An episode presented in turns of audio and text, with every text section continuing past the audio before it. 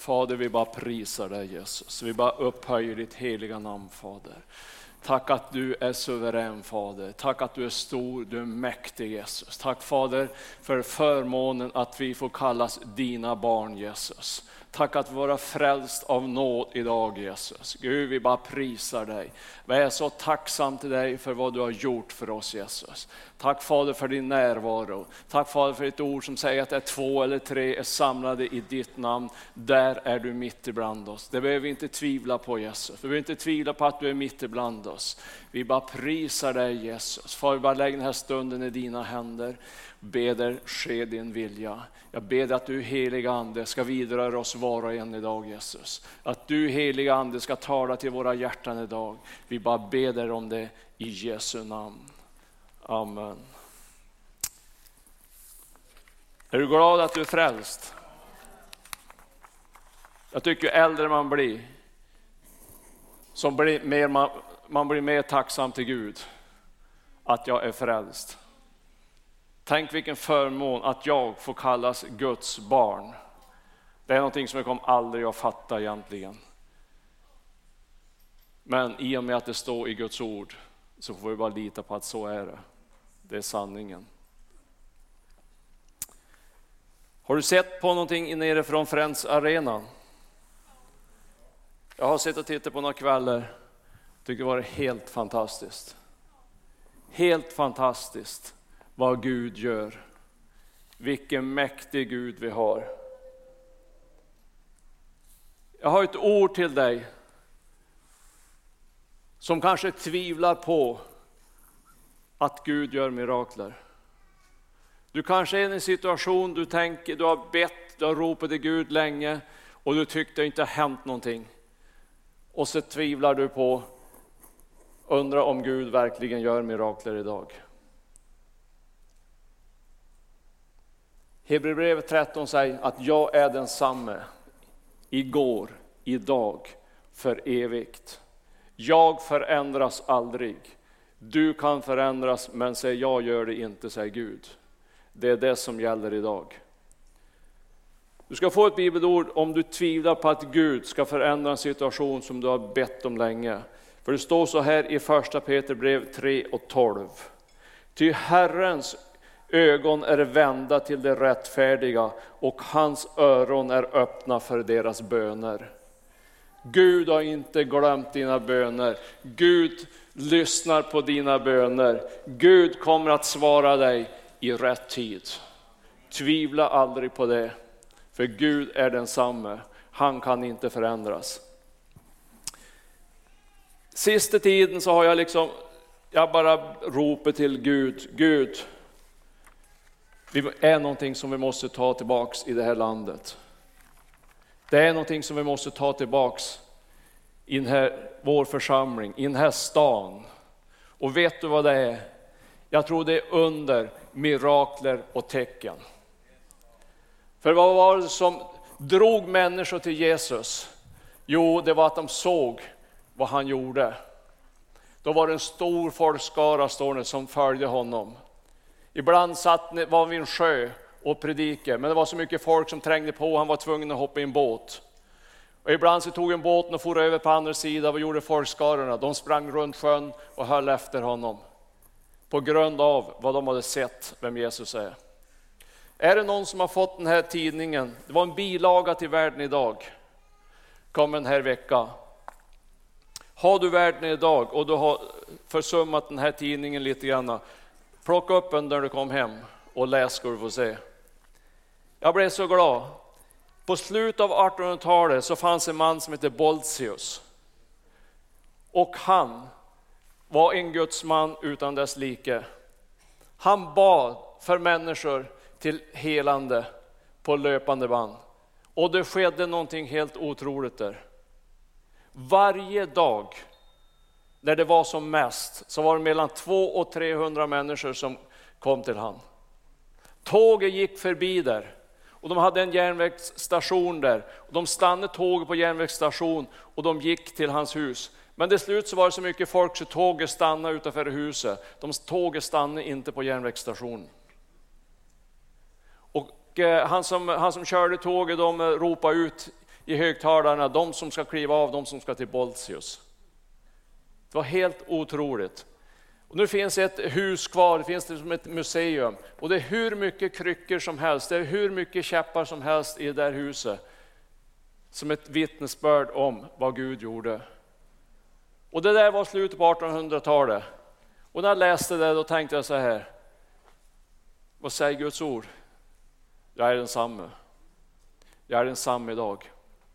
Då stod ett annat vittnesbörd i världen idag som jag klippt ut en liten notis på först sida, men det finns en större reportage inne. Det var en kvinna som ropade till Gud. Nu orkar jag inte längre. Nu måste du hjälpa mig Gud. Så skrev Maria Johansson i sin andaktsbok i augusti i år. Då var hennes hörsel nere på 20 procent på båda öronen. Men efter förbön på en gudstjänst återfick hon hörseln. Gud är densamme. Det skedde inte bara på 1800-talet. Det skedde nu. I augusti i år, 2016 var det här. Hon hade förlorat hörseln drastiskt.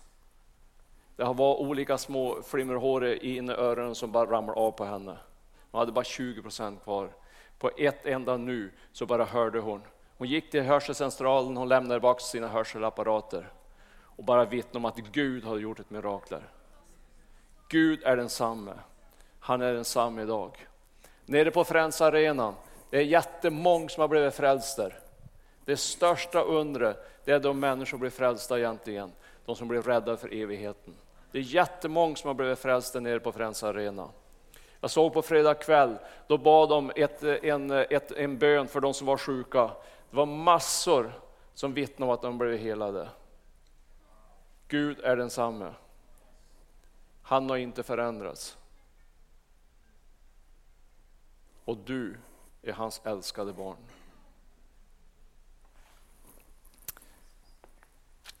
Det finns ett ord som har ringt i mina öron, en strof. När Thomas ringde och frågade om jag ville predika idag. Och det är den här strofen, om du bara visste. Om du bara visste så skulle det se ut ganska mycket annorlunda. Om du bara visste vem jag är, säger Gud. Om du bara visste hur dyrbar du är för mig. Om du bara visste hur mycket jag har gjort för dig. Så skulle du få oanade konsekvenser. Vi ska läsa ifrån Johannes 4, en vers där.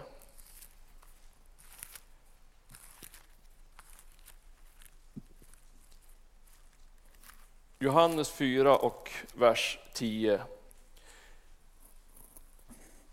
Det handlar om kvinnan som satt vid brunnen och Jesus kommer dit. Då sa Jesus, om du kände, det står så här, de bad, han bad Jesus, Jesus bad kvinnan att de skulle ösa upp lite vatten. Och då svarade Jesus, Jesus svarade henne, om du kände till Guds gåva om vem det är som säger till dig, ge mig att dricka, då skulle du ha bett honom och han skulle ha gett dig levande vatten. I levande bibeln står det, om du visste vilken fantastisk gåva Gud har i beredskap åt dig och förstod vem jag är.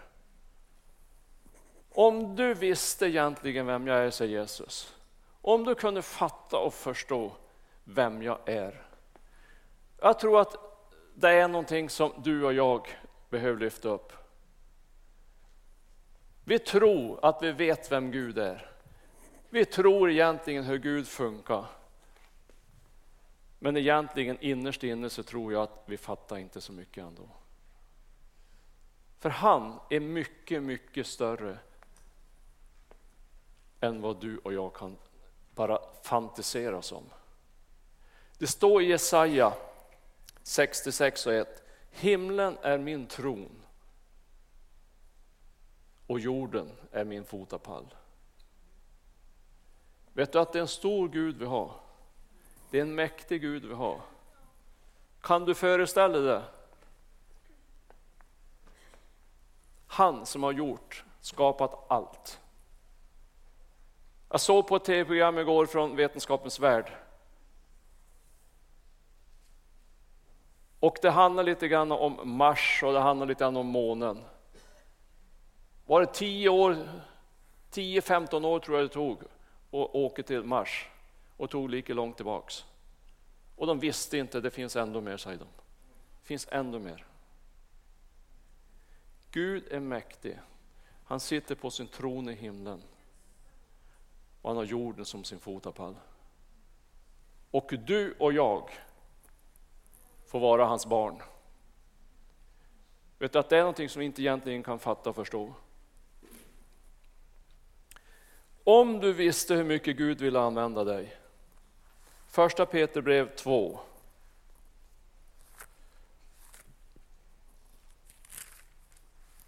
Och vers 9.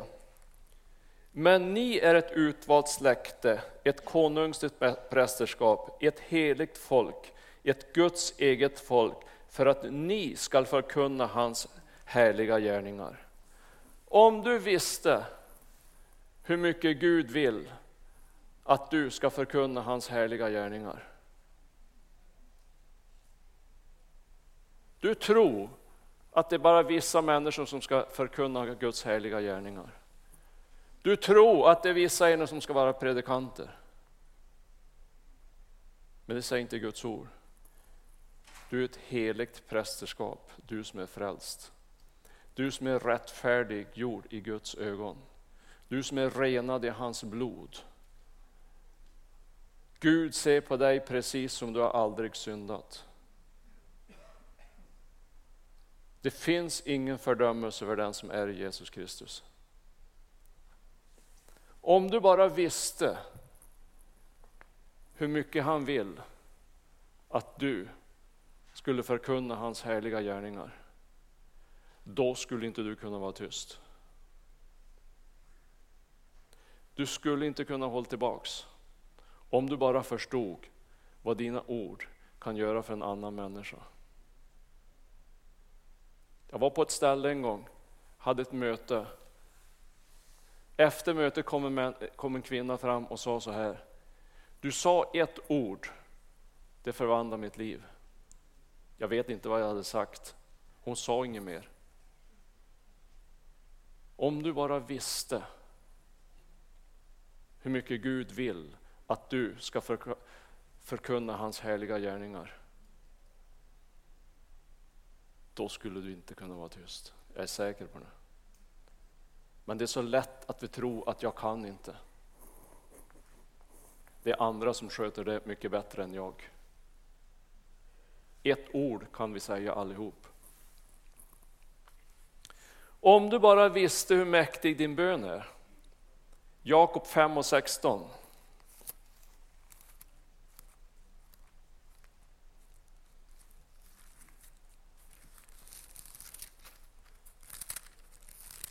Jakob 5 och 16 står nu.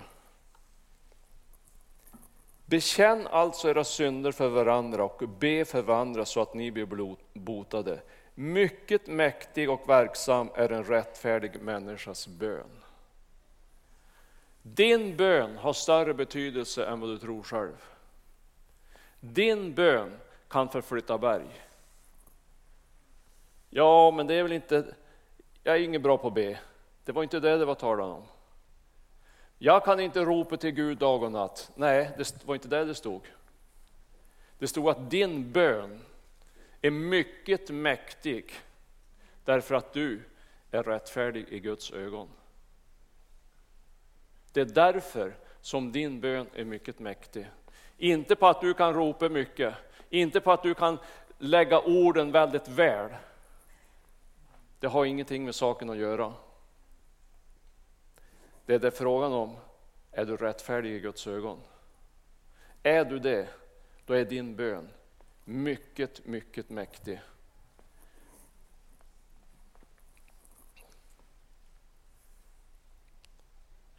Om du bara visste hur mycket Gud tror att du kan göra. Han tror att du kan göra mer än vad du tror själv. Han har en väldig tro på du, ska du veta. Det står så här i Matteus 10.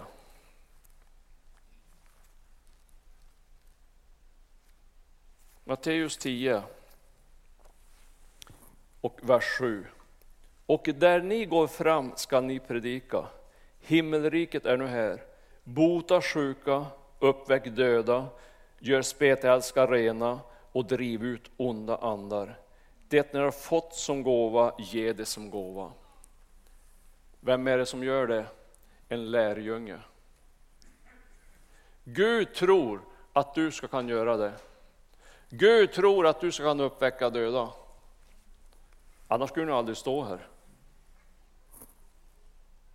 Och där ni går fram ska ni predika himmelriket är nu nära. Bota sjuka, uppväck döda. Gör spetälska rena, och driv ut onda andar. Vet du, jag tror det är här som de troende måste ta tillbaks. Det här är någonting som vi ska inta igen. Precis som det hände på slutet på 1800-talet. När Bolsius hade mottagning, när det stod 200-300 stycken utanför huset och ville in och ha förbön. Det är dokumenterat 33 000 brev att Gud gör under och tecken.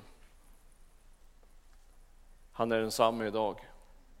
Gud tror att du så kan göra det.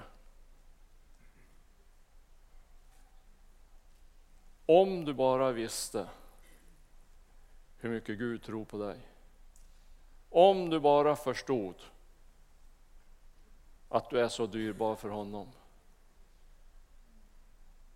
Har du tänkt på det när de intog Jeriko? När de skulle gå runt Jeriko i sju dagar. De sex första dagarna gick de ett varv. Och så står det att när ni går runt Jerikos murar, var tyst. Säg inte ett ord till grannen. Prata inte liksom att väder och vind. Säg ingenting. De skulle inte ens be. De skulle vara tyst, står det. Vet du vad jag tror? Jag tror att om man ska inta någonting, om man ska erövra någonting, då måste man göra någonting.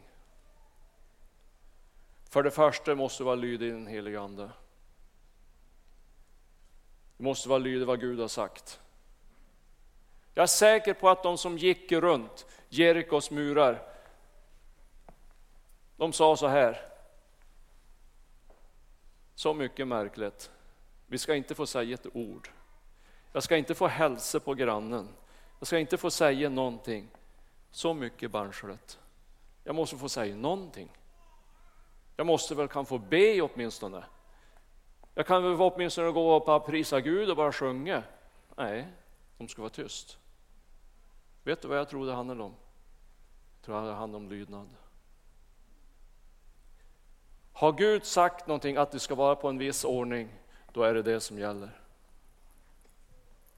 Och jag tror på samma vis när det gäller mirakler, när det gäller under och tecken, när det gäller att människor ska bli frälsta, när det gäller att det som sker nere i, i Stockholm just nu, att det ska sprida sig ända upp till lilla Övik. För att jag tror att det som sker nere i Stockholm nu, att om Kristi kropp i Sverige, om vi vill, så tror jag att det kan sprida sig ungefär som ringar på vattnet.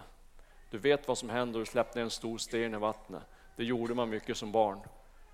Och man tyckte det var roligt att se att ringarna blev bara längre, längre, längre, längre, längre ut. De tog nästan aldrig slut.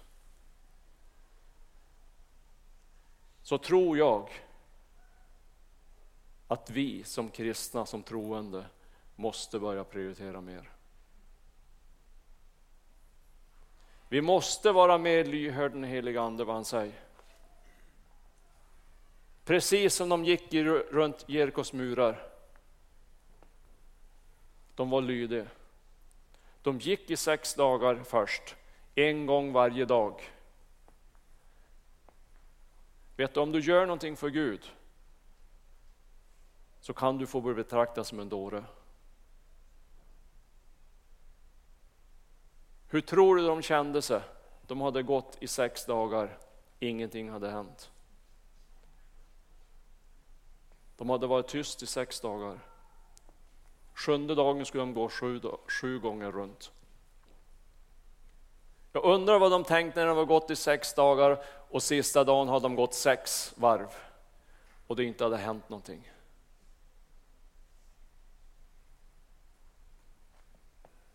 Jag tror det handlar om väldigt mycket när det gäller att se resultat, att vara trogen.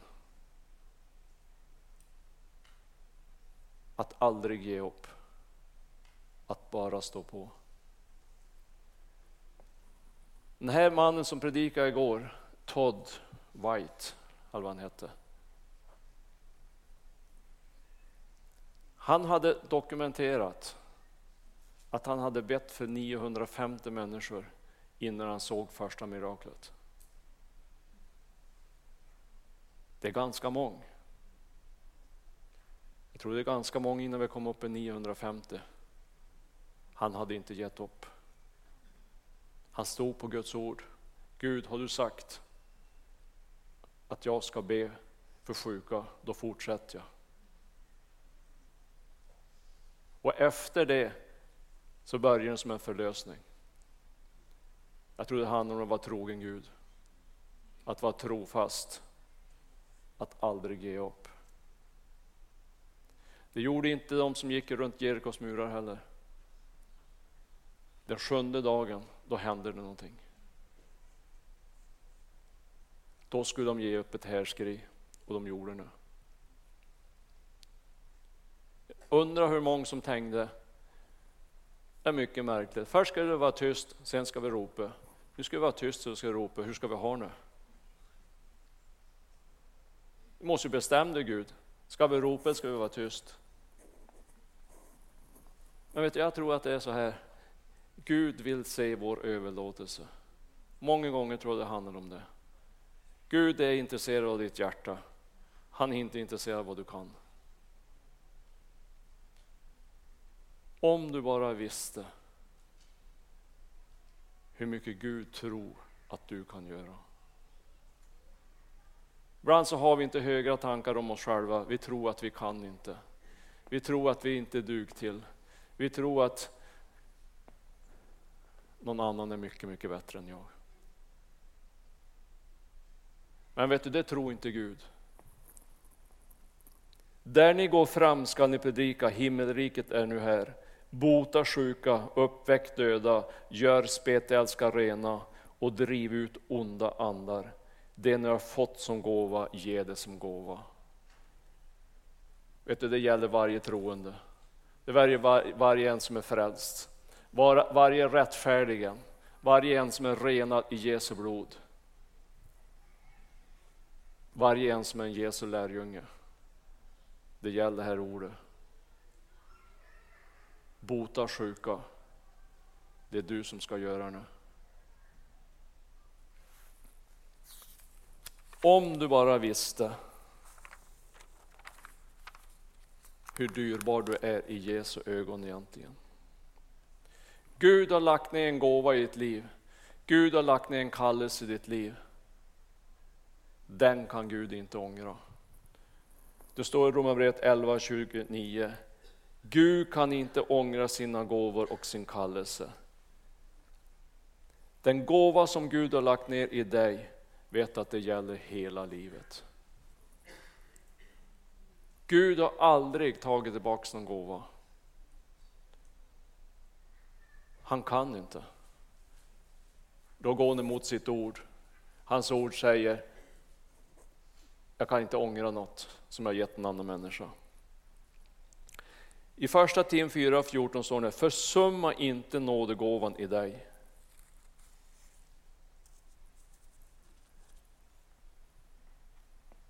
Jag tror det är så jättemånga som har nådegåvor som inte är i funktion. 1917 översättning säger Försumma inte att vårda den nådegåva som finns i dig. Om du inte använder din nådegåva så kommer den att tystna. Men det betyder inte att Gud har tagit tillbaka den.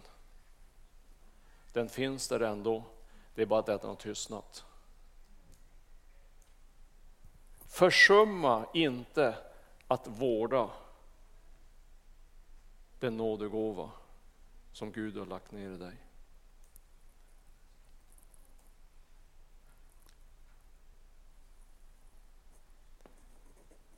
Vet du vad jag har tänkt på när det gäller nådegåvor? När det gäller olika gåvor, när det gäller din kallelse som Gud har lagt ner i dig. Då har jag bara fått någonting inom mig som säger så här, börja cykla igen. Vet du att du har lärt dig att cykla en gång? Vet du att det sitter i hela livet? Om du lärde dig att cykla som barn och du låt bli att cykla i 50 år kan du cykla igen. Jag jobbade lava en en gång som hade lärt sig som barn att cykla baklänges. Han satt på cykeln, hade styre här och så cyklade han baklänges. Satt baklänges och cyklade. Pröv ska du se, det är inte så lätt. I varje fall så hade åren gått och vi var på ett, på, på ett ställe och jobbade. Då blev det tal om det där, då frågade jag, kan du cykla nu? sa jag. Ja, det är så länge sedan jag prövade, jag vet inte, sånt. det är jätte, jättelänge. Ja, men vi har en cykel ute utanför baracken så vi tog fram en cykel. Han cyklar baklänges hur lätt som helst. Vet du att det Gud har lagt ner i dig, det sitter i ryggraden. Precis som du kunde cykla en gång och så har du slutat upp och cykla. Men vet du, det är inga problem att börja cykla igen.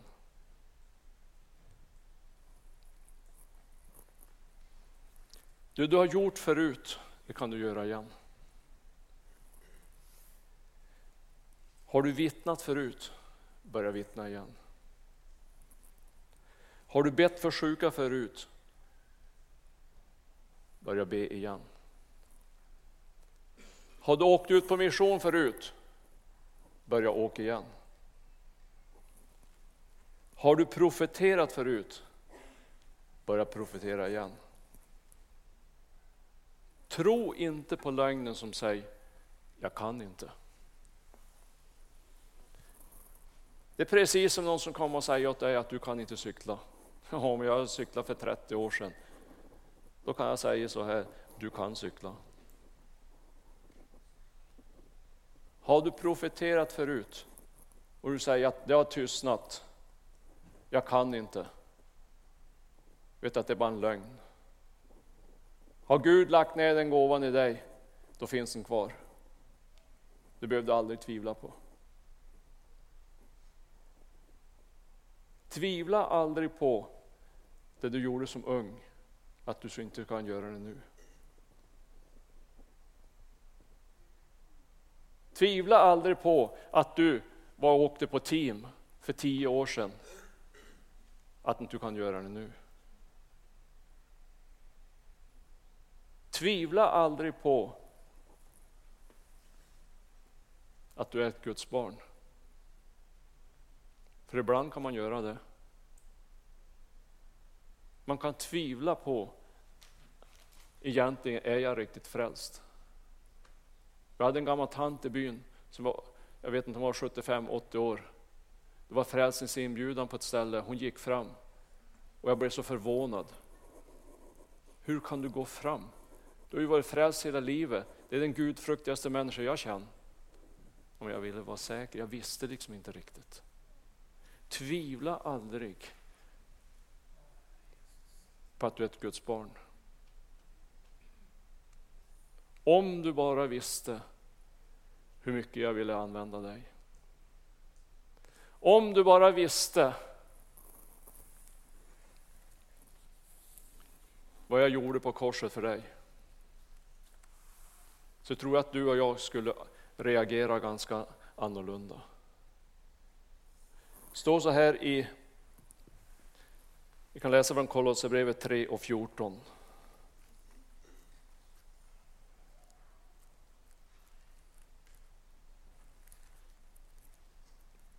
Det står nu om skuldebrevet.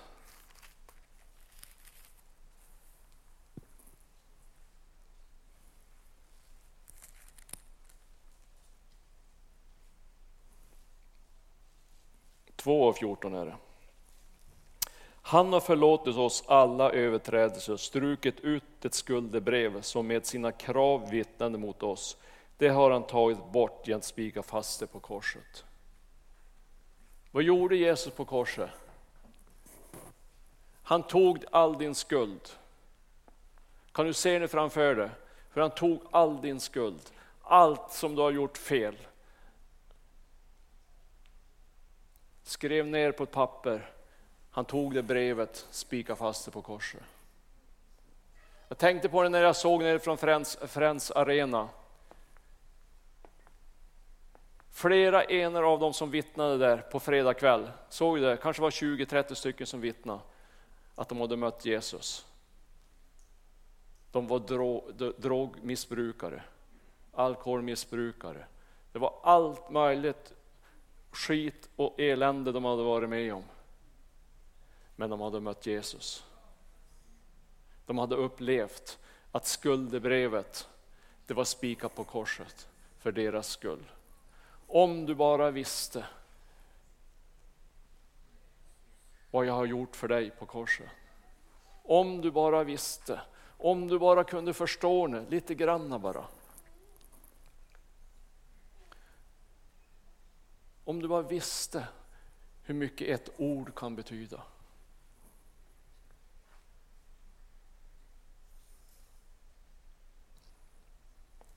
Står så han i 10.9 i Romarbrevet. Om du känner att Jesus är Herre i ditt liv så tar det dig till himlen. Om du bara visste, bara ett ord, att Jesus vill vara Herre i ditt liv, det tar dig till himlen. Om du bara visste hur mycket jag älskar dig. Om du bara förstod lite grann vad som hände på korset.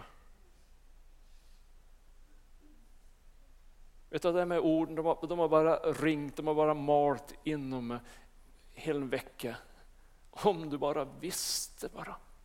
Om du bara kan förstå bara hur mycket jag älskar dig. Om du bara begriper liksom att du kan göra mycket mer än vad du tror. Gud är inte intresserad av vad du kan. Han är bara intresserad av vad du vill.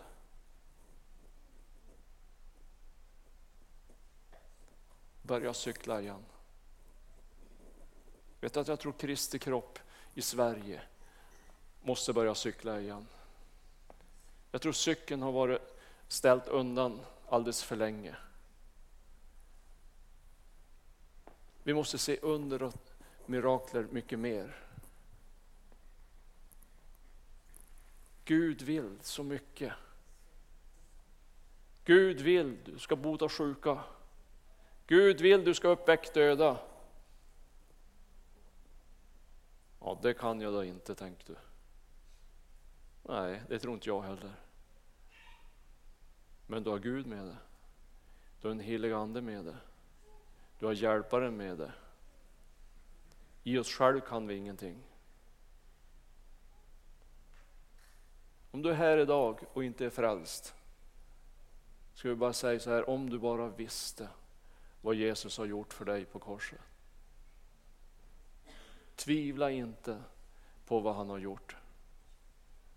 Han tog all din skuld, han tog all min skuld, spikade fast det på korset.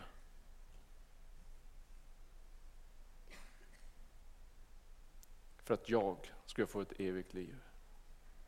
Är du tacksam för det?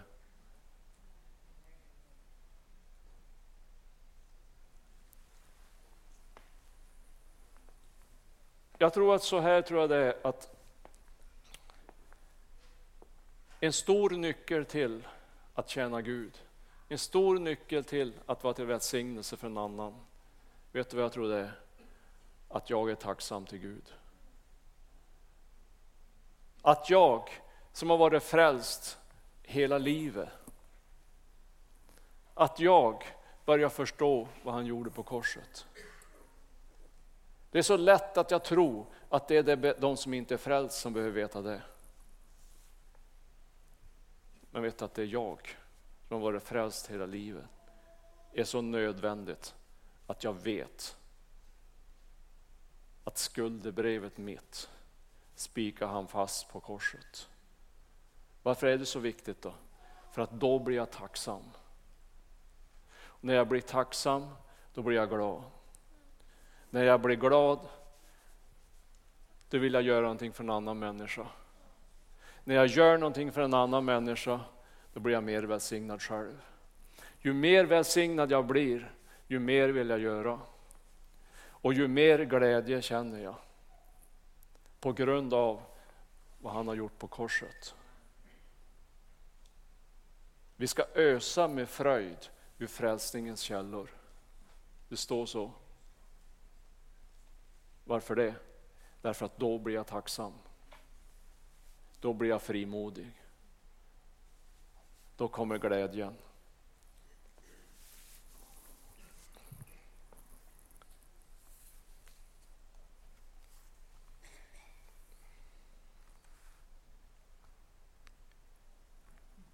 Det står ett bibelord, oh, vi ska läsa ett bibelord ifrån Filipperbrevet. Det står så här nu i 4.4. Gläd er alltid i Herren, än en gång vill jag säga, gläd er. Låt alla människor se hur vänliga ni är. Herren är nära. Gör er inga bekymmer för något, utan låt Gud i allt få veta era önskningar genom åkallan och bön med tacksägelse.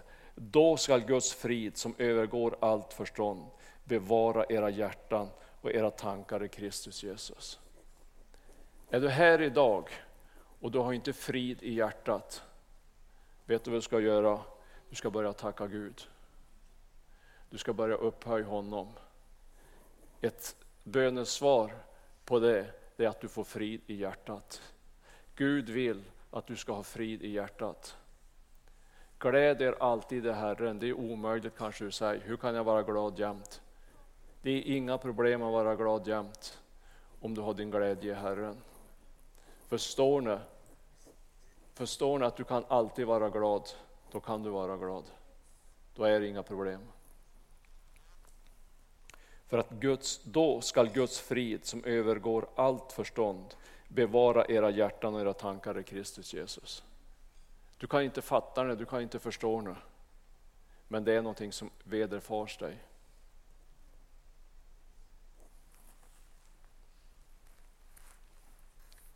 I vers 13 står det, allt förmår jag i honom som ger mig kraft. Om du bara visste vilken tro Gud har på dig. Du tror inte att du kan göra så mycket, men Gud tror på dig. Allt förmår jag i honom som ger mig kraft. Ingenting är omöjligt för den som tror, står det. Ingenting är omöjligt. Vet, jag tror att det är dags att du och jag börjar be Gud om omöjliga ting. Jag tror det är någonting som glädjer Gud i himlen. Att hans barn börjar be om omöjliga ting. Det är en sak att be om det jag tror på. Det är en sak att tro att Gud kan hela en förkylning. För det tror jag, det är inte så svårt tänker man. Det är en annan sak att be Gud och resa upp en död. Men egentligen så ligger på samma plan. Det står i samma vers, bota sjuka, res upp döda. Då skulle man ju kunna tänka sig att det är ungefär samma. Du behöver liksom samma styrka för att göra båda delarna. För annars skulle ni inte stå raden efter varann. Bota sjuka, uppväck döda. Det ligger liksom på samma nivå. Men inte kanske här uppe för du och jag. Men egentligen är det samma sak. Gud gör mirakler idag. Mycket mer än vad vi tror. Vet du att jag tyckte det är ett mirakel i varje fall. De här tre bröderna som har suttit i fängelse i Iran. Jag tror att de är fri nu. Vi samlar in summan som de skulle ha för köp dem fri mot borgen, 80 000 dollar. Inte i helgen men före helgen. Nu har vi fått in alltihop. De trodde att de skulle få ut dem innan helgen. Gud är god. Gud har omsorg om det dina. Vet du, jag är säker på att de har, tänkt, har känt sig övergiven. De har tänkt mer än en gång. Har Gud lämnat oss? Men vet du att Gud svarar på bön i rätt tid? Har du tänkt på när Lazarus dog? När Maria och Marta sände bud efter Jesus och så sa han så här, Jesus du måste komma, Lazarus är sjuk. Men det tog fyra dag, dagar innan Jesus kom. Och Maria och Marta, de gick emot Jesus när han kom, var på väg dit. Så sa de så här, om du hade varit här, då hade inte Lazarus varit död. Vet du, vad, vet du vad jag tror Jesus svarade då? Om ni bara visste vem jag är, så skulle ni inte säga på den viset. Om ni ändå kunde förstå vem jag är, då har ni inte sagt så där. Utan då har ni varit glad att jag kom nu. Vet du Jesus, han kom alltid i rätt tid. Han kom alltid i rätt tid. Ibland tror vi att, precis som Maria och Marta, ja nu, nu kom Jesus för sent. Nu är det kört. Men vet du, det är det aldrig. Det är aldrig kört när det har med Jesus att göra. Om ni ändå hade kunnat förstå vem jag är, sa Jesus till Maria och Marta. För mig är ingenting omöjligt. Fast Lazarus har legat där fyra dygn och börjat lukta. Det var bara en baggis för Jesus. Jag blev så glad om Peter Sandberg var här. Det är för något år sedan. Och det vittnesbördet har bara varit styrkt med många gånger att vi ska be Gud om det som är omöjligt. Uppe i Östersund fanns en kvinna som var frisör. Hon hade en arm 20 centimeter för kort. Och jag tror att det här hände 2015. Hon hade varit fram till förbön många, många gånger. Det hade inte hänt någonting. En dag så ropade hon till Gud och sa Gud, nu får det vara nog. Det är så jobbigt att vara frisör, var en arm 20 centimeter kortare. I ett enda nu så växte armen ut på henne. I Östersund i Sverige. Patrik Sandberg vittnar om det här. Vad tror du det blev för tal på frisörsalongen? Jag tror de fick så mycket kunder så de sätta in tidsbeställning. De kunde inte ha drop-in. Vet du, det är en sån Gud vi har.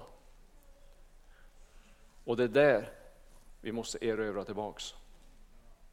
Det är det vi måste ta tillbaks. Kosta vad det kosta vill. Vilket snack tror du har varit på stan i Östersund? Lev Gud. Kan han göra under än idag? Vi som trodde att han dödde för 2000 år sedan. Det verkar omöjligt. Men vet du, för Gud är ingenting omöjligt. Ingenting är omöjligt. Tänk på det. Jag minns en Sven Alm, då han var på Filippinerna, då han hade sett någon som var blind, som hade fått sin syn tillbaks. Ingenting är omöjligt för Gud. Vi ska börja be Gud om det som är omöjligt i våra ögon. Det är egentligen, han tror jag nästan inte, men Gud, jag ber dig ändå, för du har sagt det. Jag tror när vi vågar gå lite på vattnet, våga lite grann skäm ut oss, våga lite grann göra någonting som vi egentligen inte kan göra. När vi känner oss precis som en dåre för de som är i världen, då tror jag vi kommer att vara med om mycket under. Då tror jag vi kommer att vara med om mycket mirakler. Inte på grund av vad vi kan, utan på vad Jesus tror att du kan göra. Som vi läste i Matteus. Där ni går fram, predika att himmelriket är nära. Predika att Jesus kom tillbaks. Jag tror att han har startat. Jag tror han har startat färden tillbaks till jorden. Jag tror tiden är kortare än vad vi tror. Men han tror på du och jag. Att du kan bota sjuka, att du kan uppväcka döda genom att lägga händerna på de sjuka. Då gör Jesus resten. Då gör Jesus resten. Jag tror det är det man ska finna en trygghet i Gud. Att våga, Gud, jag gör det du har sagt. Då ska vi få se någonting. Jag tror vi ska ta en stund till förbön. Har du en obotlig sjukdom så tänk inte så här, det här är för svårt för Gud. Tänk inte den tanken. Ja, men jag har varit fram till förbön hur många gånger som helst. Den här kvinnan som jag läste om, hon hade varit fram till förbön, jag vet inte hur många gånger. Ingenting hade hänt. Men hon gav inte upp. Så ska vi stå tillsammans som en syskonskara som vill att det ska ske någonting. Som vill att Jesus ska bli upphöjd. Vi är en skara här som vill en enda sak och det är att Gud ska bli upphöjd. Att ingen människa ska bli upphöjd. Jag tror allihopa som är inne här idag, du vill se väckelse. Du vill se människor ska bli frälsta. Det är vår dröm. Det är vår längtan. Du vill att de som är sjuka ska bli friska. Jag tror det är ingen som vill att en annan människa ska vara sjuk. Det är vår längtan. Och idag ska vi stå tillsammans och tro Gud att det är han som ska göra mirakler. Att han ska göra under och tecken. Om jag tänker mig att gå fram och det inte händer någonting. Gå fram en gång till sen då. Spelar ingen roll. Vad lyder Gud? Jag tycker vi ska komma överens om att vi ska erövra någonting. Precis som de som gick runt Jeriko. De hade bestämt sig. Vi ska erövra Jeriko. Vi ska få murarna att falla. De var beslutsamma. Kosta vad det kosta vill. Har Gud sagt gå 70 gånger tror jag de hade gått 70 gånger. Men nu sa Gud hur de skulle göra. Och än vad ni gör är tyst. Säg ingenting. Bara gå. Bara gå. Jag tror det är samma sak med under och tecken. Ge aldrig upp. Lägg händerna på dem. Be bara. Om det inte händer nu, då händer det nästa vecka. Om det inte händer nästa vecka, händer nästa månad. Händer inte nästa månad, nästa år. För att det kommer till att ske. Ge aldrig upp. Det är alltid för tidigt att ge upp. Så jag ber Debora och eh, Nomi Noomi bara gå fram och bara, vi ska bara prisa Gud. Vi ska inte glömma bort att upphöja Jesus. Vi ska inte glömma bort att ge han äran. Vi ska inte glömma bort vad han gjorde på korset. Du får inte glömma bort vad han har gjort för dig på korset. Då han tog all din skuld, spikade upp det på korset.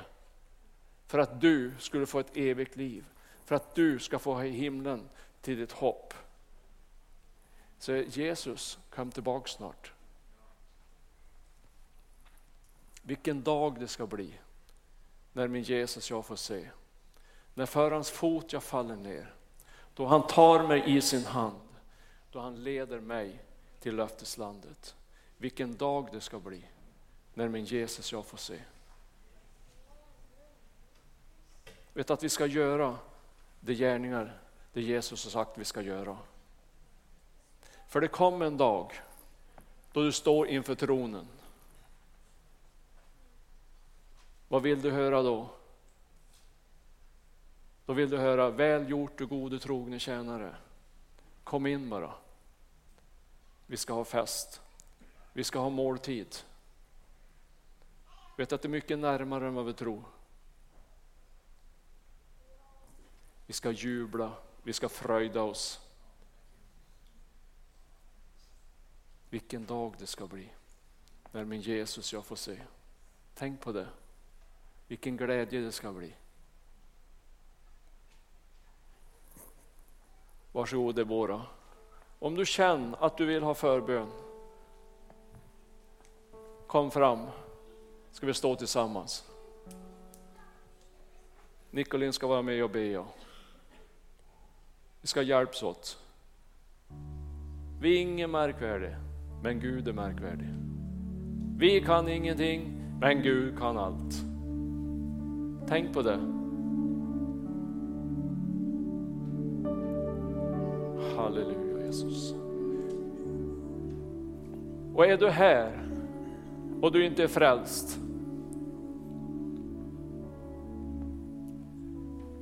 Vet du att det är rätt dag idag? Idag är frälsningens dag. Det finns ingen bättre dag. Morgondagen vet du ingenting om. Är du här och du är inte fullt förvissad om att jag är på väg till himlen. Du tror att du är frälst men är du inte riktigt säker. Då vill jag att du kommer fram. För att varje troende, varje en som är frälst, hans rättighet är att veta att jag är frälst. Att få känna frälsningsvisshet, få känna tacksamhet för vad Jesus har gjort för mig.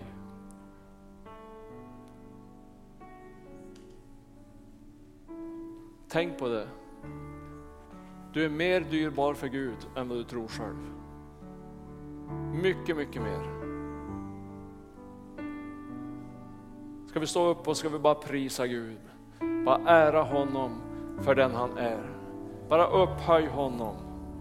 Han som är vår frälsare, han som är vår förlossare, han som är vår helare, han som har upprättat oss, han som har gjort allt för att vi skulle få ett evigt liv. Tänk på det, du är välsignad med all den himmelska världens andliga välsignelser. Så egentligen behöver du inget mer. Du kan inte bli mer än så. Du är välsignad med all den himmelska världens andliga välsignelser. Och jag tror att det är tid att jubla över det. Det är tid att fröjdas över det, att du är välsignad.